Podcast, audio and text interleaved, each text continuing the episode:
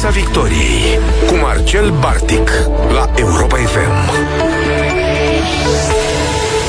Vă salut, dragi prieteni! Bine v-am regăsit în Piața Victoriei aici la Europa FM. Discutăm, așa cum v-am obișnuit deja, despre școală. Școală care pare să nu-și mai revină din confuzia și deriva în care se află de mai bine de un an și jumătate. Și probabil că întrebarea zilei, care e acum pe buzele tuturor, uh, pentru părinții care sunt pe aceeași frecvență acum cu noi, este în ce măsură sunteți dispuși să vă lăsați copiii la ore în sala de clasă sau ați vrea online? Sigur, e o decizie care sunt convins nu e, nu e ușoară, dar ne-ar ajuta să auzim cât mai multe argumente și poate să, uh, să vedem, nu știu, într-un sfârșit luminița de la capătul tunelului educațional în care ne aflăm. Alături de mine în această seară se află domnul Zeno Daniel Șuștac, reprezentantul uneia dintre cele mai mari comunități de părinți din țară, părinții elevilor din România. Vă salut, bună seara, domnule Șuștac, vă mulțumesc tare mult pentru prezență și vă propun să începem chiar noi uh, seria răspunsurilor la această întrebare. Vă lăsați copilul la școală sau vreți online? Bună seara și mulțumesc foarte mult pentru invitație și pentru oportunitatea de a spune anumite lucruri pe care le-am tot auzit de la părinți în ultima perioadă, noi pe grupul nostru, dar din nefericire autoritățile nu le-au auzit, deși au fost enunțate prin toate mijloacele posibile. Cu privire la întrebarea dumneavoastră concretă, consider că fiecare părinte din România trebuie să aibă un drept de opțiune cu privire la decizia de a-și trimite sau de a nu-și trimite copilul la școală în pandemie. Dacă condițiile de la fața locului ar fi niște condiții care ar asigura protejarea sănătății copilului și, bineînțeles, continuarea actului educațional în condiții optime, evident că răspunsul ar fi da. Dar, având în vedere că uh, noi am uh, ratat, România a ratat uh, momentul pregătirii valului 4. Nu s-a făcut absolut niciun fel de pregătire la școlile din România. Din contră, s-a enunțat în permanență faptul că online-ul este nociv, că prezența la uh, sala de clasă este singura abordare firească, normală, necesară și posibilă, uh, dar nu s-a făcut absolut nimic pentru ca uh, aceste condiții de siguranță chiar să existe. În școlile din România nu avem sisteme de ventilare, uh, în școlile din România nu se păstrează, datorită supraaglomerării, nu se păstrează distanța aceea minimă de siguranță între elevi, Partea de medicină școlară este aproape inexistentă, pe hârtie sunt vreo 400 de cabinete, dar cam atât. Da. Uh, da, și, a, și atunci nu mi explic de ce până cel puțin săptămâna trecută ministrul Câmpeanu a ținut cu tot din adinsul să afirme că școlile uh, se închid ultimele, se deschid primele, adică s-a bazat pe ce când tot a spus lucrul ăsta? S-a bazat uh, strict din punctul meu de vedere și din punctul de vedere al foarte multor părinți, s-a bazat exclusiv pe rațiuni electorale, rațiuni politice, pe conservarea unei uh, situații. De fapt, în niciun caz nu a fost în prim plan sănătatea elevilor din România, să nu mai vorbesc despre sănătatea părinților. Da? Uh, există foarte multe cusururi în acest moment și metehne în uh, școlile din România.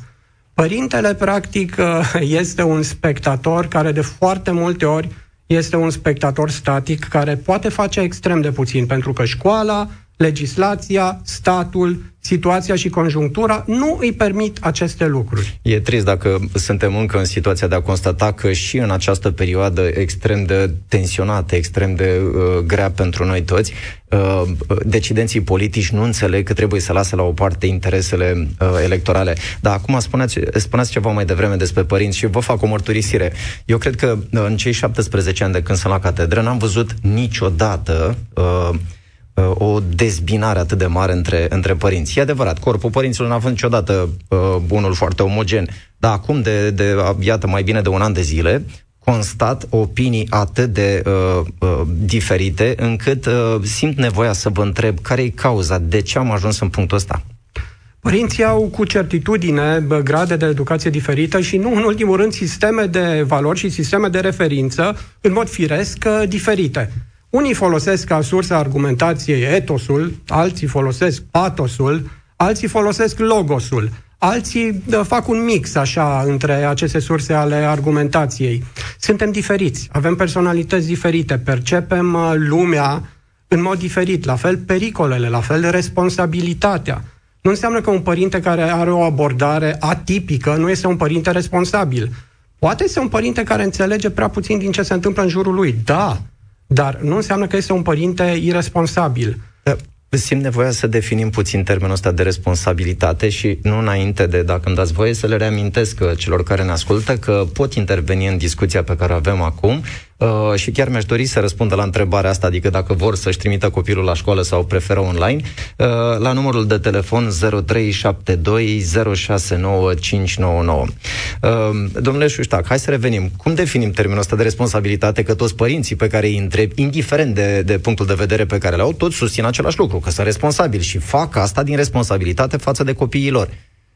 Aș fi responsabil în acest moment, în pandemie, în uh, situația concretă în care bă, expunerea la bă, virus este o certitudine, nu o posibilitate scoasă din context, a fi responsabil înseamnă a face tot ce ține de tine ca părinte în mod legal pentru ca uh, tu să reușești să protejezi în mare măsură sănătatea copilului tău. A face o, a trage o linie sensibilă de demarcație între dreptul la sănătate și dreptul la educație nu este, cred, abordarea de dorit la acest moment, pentru că avem toate instrumentele pentru ca în acest moment părinții să poată opta între uh, educația cu prezență fizică la uh, clasă și educația exclusiv online. Dar pentru ca acest lucru să se întâmple, este nevoie de o modificare legislativă. O modificare legislativă care nu este dorită de către autorități, de către Ministerul Educației. De ce? De ce? Pentru că părintele implicat, responsabil, cu drept de opțiune, îngrozește politicianul. Părintele care uh, poate să-și spună punctul de vedere și să nu lase criterii exclusiv politice să guverneze uh, viața familiei lui, este un uh, părinte de nedorit în România la acest moment. Părintele trebuie să fie umil, părintele trebuie să fie supus, părintele trebuie să urmeze linii directoare uh, impuse, părintele nu trebuie să aibă în niciun caz opinie contrară, părintele trebuie să facă ce îi se spune. Și din nefericire asta este și educația care se propagă în școlile din România. Un elev este cu atât mai apreciat cu cât este nu este obedient. cu absolut nimic în evidență și cu cât este mai uh, docil, mai supus și mai ne... Cred că am da. fost clar. Uh, m-a, mi-a, mi-a reținut atenția, am, am reținut din ceea ce povesteați mai devreme, uh, distinția asta între învățământ și, și sănătate. Cum de am ajuns noi în punctul ăsta în care uh, trebuie să alegem între cele două și care ar fi criteriile pe care, nu știu, să le uh, transmitem ascultătorilor noștri, care să ne ajută să facem alegerea corectă? Sigur că uh, educația este... Uh, Uh, unul dintre obiectivele noastre importante și trebuie să facem tot posibilul ca uh, elevii să ajungă să facă școală de dorit uh, în sala de clasă. Dar uh, suntem în situația în care trebuie să alegem sănătate sau educație. Cum facem? Este uh, simplu și în același timp este extrem de greu, pentru că nu avem ca părinți la dispoziție tot ceea ce este necesar. Uh, foarte mulți părinți uh, au considerat că pentru protejarea sănătății familiilor lor și în mod special foarte mulți părinți care au copii cu vulnerabilități medicale sau membrii ai familiei cu anumite vulnerabilități medicale au uh, făcut toate demersurile pentru ca cei mici să rămână în online. Dar s-au izbit de fiecare dată de interpretări extrem de rigide, extrem de stricte ale unui ordin comun de ministru, modificat de-a lungul timpului, dar culmea, în timp ce noile tulpini sunt tot mai virulente, mai contagioase și fac ravagii mai mari, cu atât mai mult Ministerul Educației împreună cu Ministerul Sănătății a simțit nevoia să restrângă numărul copiilor vulnerabili care pot beneficia de acces la online. Adică eu ca părinte și alți părinți percep acest lucru ca fiind o modalitate de expunere, de contaminare a copiilor pe scară largă, fără ca aceste lucruri să fie rostite, da?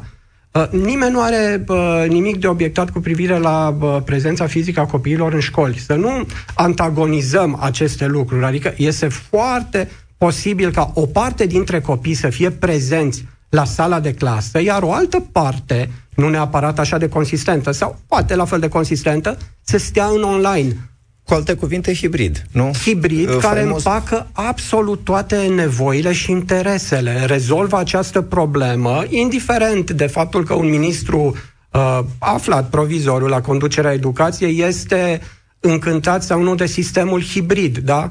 Indiferent de faptul că un ministru este poate tehnofob, poate sub nicio formă nu acceptă uh, prezența tehnologiei în uh, actul educațional. Și parcă asta s-a întâmplat în ultima perioadă. Nu este o opinie individuală, este o opinie care are, uh, poate ca și cauză, uh, o dorință de a nu finanța educația, o dorință de a lăsa lucrurile așa cum sunt, o dorință de a transforma, de a uh, conserva sistemul la stadiul uh, la care este în prezent. Da, da. Pe de altă parte am senzația că uh, decidenții politici, în speță cei din Ministerul Educației, cred că sunt, puțin, sunt sensibili și la uh, uh, vocile care vin dinspre învățământ și care spun hibridul nu e bun, școala online uh, e praf, uh, trebuie să revenim și să facem cu, uh, să ajungem să, să ținem școala deschisă cu orice preț. Uh, tare mi-e teamă că, de fapt, uh, uh, ministrul nu face altceva decât să dea voce unui segment nu știu cât de consistent din oamenii de la catedră, dintre, uh, uh dintre părinți. Da. Vorbim, trăim într-o lume ultra-tehnologizată și în lumea asta tehnologizată, educația nu poate fi altfel. Și viitorul educației din România nu are cum să fie un viitor de bă, anii 1900 Uh, digitalizarea, tehnologizarea, dotarea școlilor. Uite, a trecut un an jumătate și nu am reușit în școlile din România să facem un lucru banal. Dincolo de faptul că am eșuat în a uh, aduce numărul de tablete necesare pentru uh, copiii care provin din uh, familii mai puțin uh, fericite, hai să spunem, din punct de vedere financiar, da? Am eșuat acolo, era un domeniu în care nu aveam voie sub nicio formă să eșuăm. Uh, nu am dotat școlile din România și nu exclusiv pentru perioada pandemică, și pentru viitorul de acum încolo, cu conexiuni la internet. Infrastructura din școlile românești este o infrastructură îmbătrânită, învechită, cu lipsuri majore. Părinții finanțează uh, chestiuni simple, chestiuni banale. Să nu mai vorbesc despre faptul că tehnologia în ultima perioadă a lăsat uh, Uh, extrem de descoperită o parte a unor familii cu posibilități mai modeste. Da, deși surprinzător să știți că cel puțin de când sunt eu la catedră știu că s-au făcut cursuri, cursuri în care s-au băgat foarte mulți bani, cursuri uh, referitoare la educația digitală și surprinzător acum în perioada pandemiei vedem că de fapt efectul lor este aproape nul. Uh, aș, vrea să, aș vrea să văd dacă suntem în direct cu unul dintre ascultătorii noștri. Vă spun bună seara, sunteți cu noi la Europa FM. Bună seara! Vă ascultăm. Um, Vă lăsați copilul la școală, doamnă, sau uh, preferați online? În situația dată, aș prefera online, pentru că oricum și cu prezența fizică la școală, noi ne ajutăm copilul uh, și la teme și la înțelegerea elementelor care se predau, pentru că doar se predau, nu se și explică. Uh, Um, domnul ministru, din ce a spus domnul înainte, domnul ministru mie îmi pare un părinte neimplicat, pentru că dacă ești un părinte implicat, cunoști în detaliu anumite aspecte, ori dânsul a luat-o pur și simplu deasupra cu hotărârile, neștiind ce se întâmplă în timp real în școală. Da, putem să putem uh, să concluzionăm că este un politician implicat. Măcar da, aici dar, să-i acordăm uh, credit. Da, dar uh, când ești pus pe opoziție, trebuie să fii un bun profesionist în acel loc. Nu trebuie să fii politician. Politician ești doar în campania electorală. În regulă. Ori, deci înțeleg că... Înțeleg că pe dumneavoastră nu vă sperie perspectiva asta a școlii online și considerați că uh, actul educațional poate, continu- Pen- poate continua în condiții decente. Perioadă, pentru o perioadă, nu la infinit. Pentru că, dacă este la infinit, la infinit, vom avea alte probleme. Oculare, de postură, uh, de uh, psihice ale copilului, de socializare, de relaționare cu ceilalți, de încredere în el. Iese pe stradă și e temător. Absolut. Deci, da, acum pentru cel puțin... o perioadă merge online, dar trebuie revenit la sistemul educațional uh, face-to-face, ca să spunem așa, numai că în primăvară s-a putut ține în frâu această pandemie prin acel stop-joc o lună de zile, iar acum suntem de patru ori mai mult afectați, incidența de, de contaminare, și totuși mergem înainte. Da. În regulă. Mulțumesc tare mult pentru intervenția dumneavoastră. Aș vrea să mai luăm uh, uh, telefonul unui ascultător. Îl salut pe Eusebiu. Bună seara, Eusebiu. Ești în direct la Europa FM. Bună seara. Bună seara noastră, invitatului și ascultătorilor. Uh, cred că este în asentimentul meu și ce a spus doamna de mai înainte vis-a-vis de partea asta de online uh, temporar, dar uh, cred că esența rămâne cel puțin pentru dacă e să împărțim totuși în uh, două categorii uh, disponibilitatea elevilor, cei care pot fi vaccinați și cei care, datorită vârstei, nu se încadrează la această categorie. Cred că varianta aceea de hibrid este foarte benefică pentru cei vaccinați sau vaccinabili, adică cei de 12 ani plus, în timp ce varianta cealaltă online este total dezavantajoasă sau chiar și hibrid pentru cei mai mici. Nu știu, consider că da, e interesant de, de vorbit puțin uh, despre ce înseamnă școala online pentru clasele mici și grădiniță, pentru că noi de obicei, Absolut. da, ne-am uitat, ne-am uitat la clasele, la clasele mai mari. Îți mulțumesc tare mult, Eusebiu, uh, Eusebiu. Aș vrea să, aș vrea să ascultăm și pe Anca. Te salut, Anca. Bună seara, ești în direct uh, cu noi.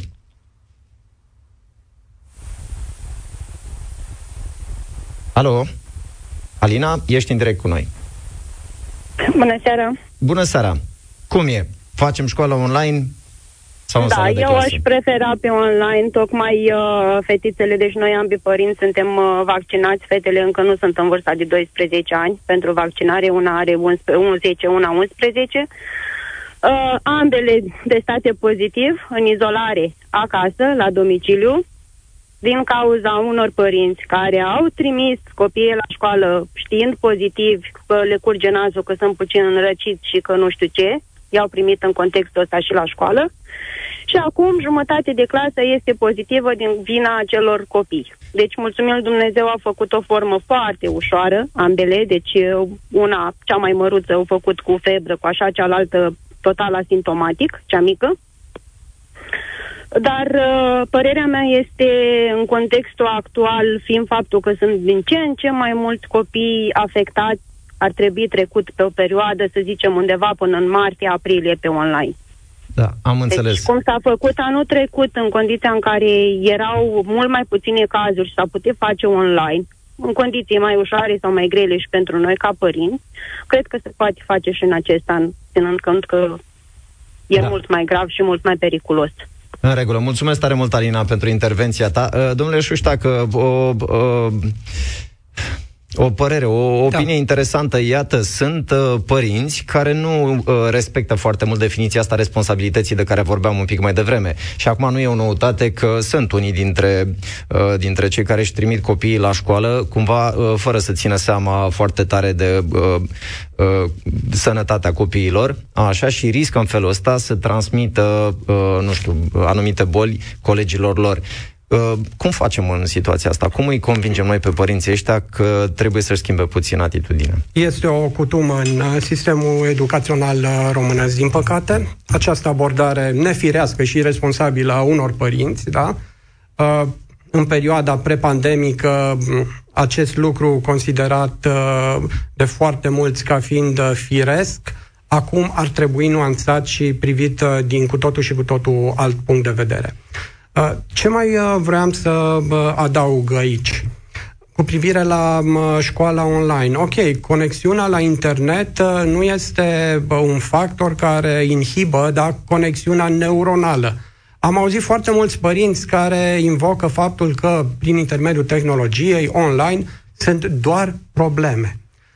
Cred că discuția este dusă într-o parte unde nu are ce căuta. Adică, în pandemie, când doar astăzi au fost raportate 400, aproape 50 de decese și 17.000 de îmbolnăviri, noi am discutat despre eficacitatea actului educațional, în loc să privim online-ul ca fiind o metodă de protejare a sănătății copiilor și familiilor, este o discuție dusă în zona nefirească datorită sau din cauza mesajelor propagate de la nivelul ministerului în jos.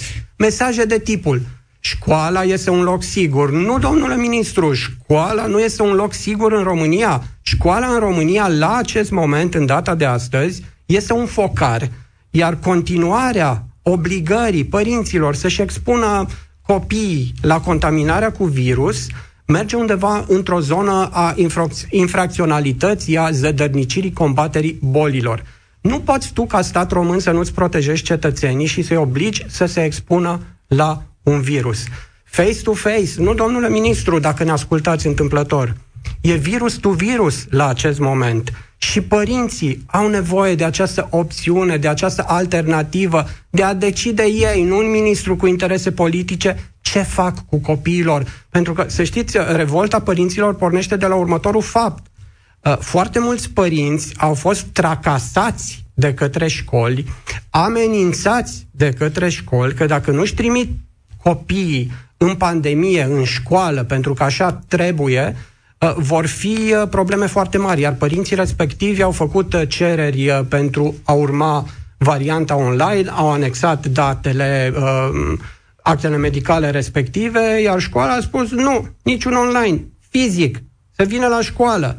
Și această abordare rigidă din partea bă, școlii românești nu este normală, cum nu este normal nici faptul că o declarație a unui ministru a educației uh, ține loc de normă de interpretare a unui ordin de ministru. Brusc a făcut o declarație prietenoasă cu online-ul ieri, ministrul educației, brusc școlile au uh, căpătat curajul de a solicita trecerea în online și brusc stăpânirea le-a acordat da, acest da, să știți, că, să știți că mi asta îmi spune, îmi, îmi, îmi mai arată un lucru. Uh, nu cred că e vorba doar de rigiditate, ci și de reflexul școlilor. Poate a unor școli Uh, de a fi simple executante ale unor directive care vin de sus. Am senzația la un moment dat că directorii uh, din școlile din România efectiv nu fac niciun pas, mai ales în situații de astea uh, foarte complicate, nu fac un pas fără ca deciziile pe care le iau să fie validate de cineva de sus. De alminteri, asta e o meteahnă veche, știți foarte bine, în școlile din România, până în pandemie, orice presupunea o, uh, o, o asumare a responsabilității din partea uh, școlii și a conducerii ei, era cumva pasată sau uh, uh, îngropat așa într-un hățiș de ăsta birocratic cu tot soiul de hârtii și de documente. Mi-e teamă că n-am depășit momentul ăla. Îmi vin două cuvinte în minte. Slabagism și marginalocrație. Adică noi vorbim în uh, discursul public uh, de la ore de maximă audiență și de pe canale TV sau radio cu ștaif. Noi vorbim despre uh, unele lucruri, dar în viața de zi cu zi nu le implementăm și nu ținem cont de ele. Meritocrația în România, în domeniul educației, este mai uh, degrabă o chimeră, o utopie la acest moment. Mai devreme bă, observam uh, școala sinecură, uh, observam școala ca modalitate de control a unor voturi, școala ca mod de propagare a unor curente și gândiri. În niciun caz școala care are elevul în prim plan și interesele sale. Școala care îl protejează, școala care îl susține. Nu știu de ce dinspre școală nu auzim vorbindu-se despre responsabilitate, compasiune, înțelegere, unitate. Totul este cu un eșalon croit să se potrivească pentru orice situație, pentru orice elev, pentru orice părinte. Bine, acum sunt convins și trebuie să le spunem celor care ne ascultă. Uh, am, am convingerea asta că sunt școli în România care fac acest lucru și sunt Cu profesori, siguranță. Cu sunt siguranță. profesori uh, model care efectiv reușesc să inspire aceste valori Și nu elevilor puțin. și părinților. Acum, uh, curiozitatea mea este cum îi facem noi pe oamenii ăștia să devină regula, nu excepția în sistemul nostru de învățământ. E adevărat, e o întrebare la care nu o să găsim răspunsul foarte devreme. Aș vrea totuși să intrăm în, uh, în dialog și cu cei care ne ascultă și ne-au sunat. Uh, Îi spun bună seara lui Radu. Salut, Radu, ești în direct la Europa FM. Bă, bună seara! Uh, s-a potrivit foarte bine întrebarea pe care ați pus-o, fiindcă aș încerca să răspund la ea. Uh, cum îi facem să devină mai responsabili și să uh, încline în direcția corectă, nu în direcția în care bate vântul. Uh, a, vreau să aduc în, în discuție un subiect interesant care n-a fost menționat. Uh, faptul că părinții sunt reprezentați în organismul de conducere al școlii, care este Consiliul de Administrație. În Consiliul de Administrație, părinții au între 1 și 3 reprezentanți, în funcție de cât de mare e școala. Dacă acești părinți sunt părinți informați, implicați, cărora le pasă de toți elevii din școală, nu de, doar de propriul copil, asta este o primă pârghie prin care Consiliul de Administrație, în care e prezentă și conducerea școlii, și profesorii, și reprezentanții autorităților locale, ai primăriilor, de fapt, să ajungă la o discuție reală despre ceea ce se întâmplă în școală, nu doar la a ridica mâna propunerea pe care o face directoarea și directoarea adjunctă și profesorii. Și pot să vă spun din experiență că sunt într-o școală în care sunt în, într-una din cele 100 de școli din București care astăzi au intrat în online uh, prin votul Consiliului de Administrație. Și asta uh, datorită intervenției părinților? Ați reușit să obțineți acest lucru? V-ați făcut cunoscut punctul de vedere?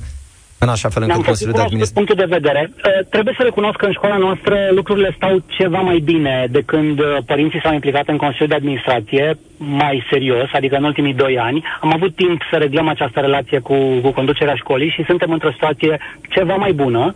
Uh, am depășit vechile cutume în care părinții nu e treaba lor, nu trebuie să se bage, noi știm mai bine și așa mai departe. Am reușit să avem un dialog. Uneori mai aprins, alteori mai, uh, mai, mai rezervat, dar avem un dialog și avem comunicare.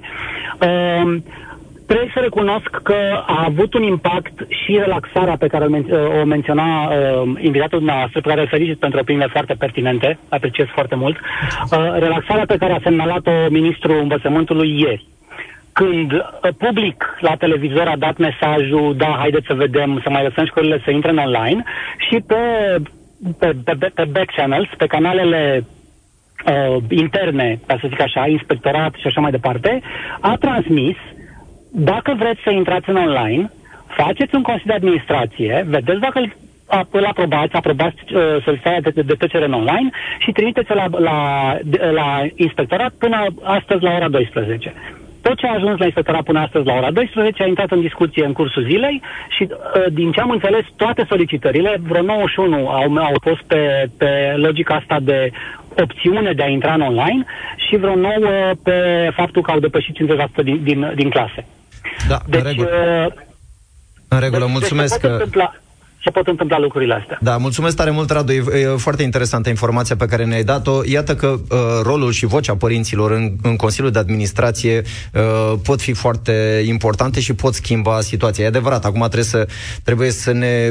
Nu știu, eu unul cel puțin îmi doresc ca în toate școlile să se întâmple lucrul ăsta și să nu fie situații în care reprezentanții părinților să fie aleși uh, cumva după chipul și asemănarea dorințelor pe care le manifestă școala și să fie doar pe post de executanți acolo.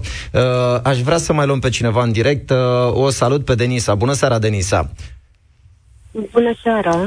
Uh, am o fetiță în clasa pregătitoare și am o întrebare, nu știu, la toată lumea. Cu cine vă lăsați copiii acasă? Eu am fost anunțată acum o jumătate de oră că de mâine școala intră în online. În regulă, e foarte Ce bună. Ce eu ca să am și eu uh, o parte de învățământ gratuit în România fără să-mi pierd locul de muncă. Eu lucrez și eu și soțul meu, mâine ne ducem la muncă.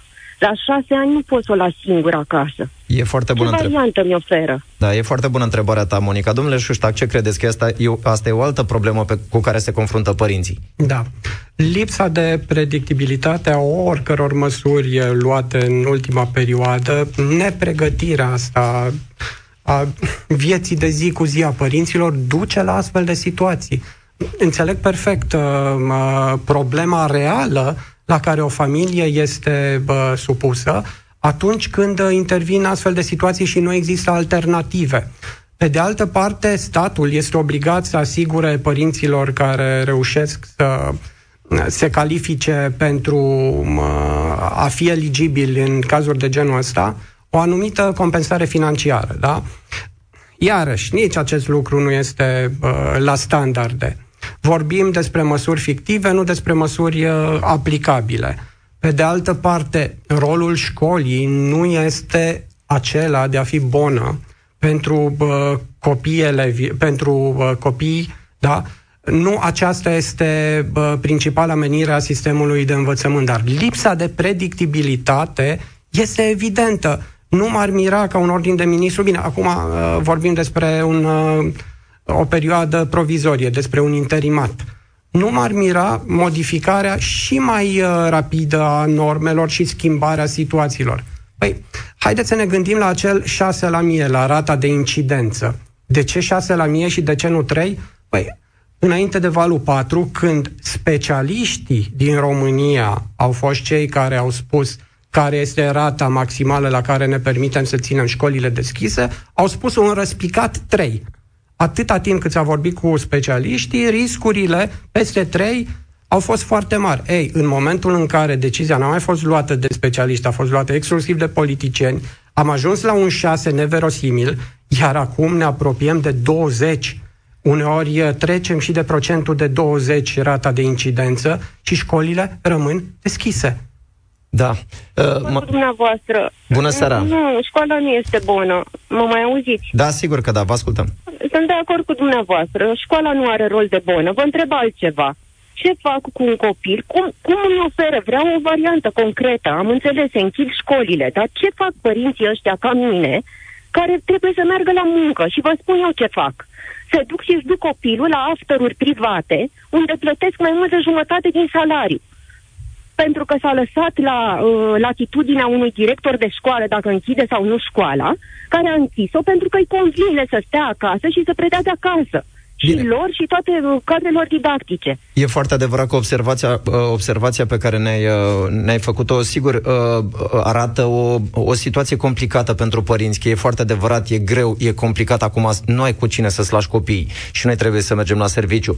Pe de altă parte, trebuie să, din punctul meu de vedere, trebuie să înțelegem că suntem în fața unei dileme educație versus sănătate. Și atunci, în, în condițiile în care trebuie să ne gândim că, de fapt, fapt vorbim despre sănătatea copilului nostru și al copiilor care merg la școală. Copilul nostru merge într-o comunitate. Și atunci cumva e, e complicat pentru un director să nu ia o decizie de felul ăsta, gândindu-se în primul rând la siguranța fizică a copiilor. Vă rog, domnule Șuștac. Soluția este extrem, extrem de simplă și este la îndemâna statului român. Dacă le dai părinților posibilitatea să aleagă între prezența fizică și prezența în online, lucrurile ar fi extrem de simple, iar uh, părintele îngrijorat, în mod firesc, cel cu care tocmai am uh, discutat, ar fi avut posibilitatea să-și ducă copilul la școală într-o clasă uh, lejeră, cu un număr mult mai mic de copii, da, cu păstrarea distanțării, cu păstrarea regulilor și cu reducerea mult a ris- riscului de expunere. Dar iată, statul român nu încurajează opinia să meargă înspre părinți. Vrea el să țină uh, dreptul de viață și de moarte asupra sănătății familiilor. Da. Uh, dragi prieteni, în încheierea uh, discuției din uh, seara asta, vă reamintesc totuși că poate ar fi bine să reflectăm că toate lucrurile astea, toate problemele astea despre care, cu care ne tot bate în capul, poate că și-ar găsi o rezolvare mai rapidă, gândindu-ne că avem o soluție foarte simplă la îndemână, și anume vaccinarea. Poate că e, poate că e un moment potrivit să căutăm mai multe informații, să încercăm să ne convingem, să încercăm să vedem că uh, ne poate ajuta să ținem școlile deschise, închisă și atunci toate lucrurile astea de, de care ne-am lovit până acum uh, nu vor mai, nu vor mai fi. Vă mulțumesc tare mult că ne-ați fost alături uh, și până săptămâna viitoare vă îmbrățișez și uh, să sperăm, hai să, hai să ne păstrăm optimismul și să sperăm că vom reuși să ținem școala pe, pe linia de plutire. Vă mulțumesc foarte mult pentru invitație și îi invit pe ascultătorii noștri să se alăture grupului Părinții Elevilor din România. În regulă. Seara frumoasă! Piața Victoriei cu Marcel Bartic la Europa FM.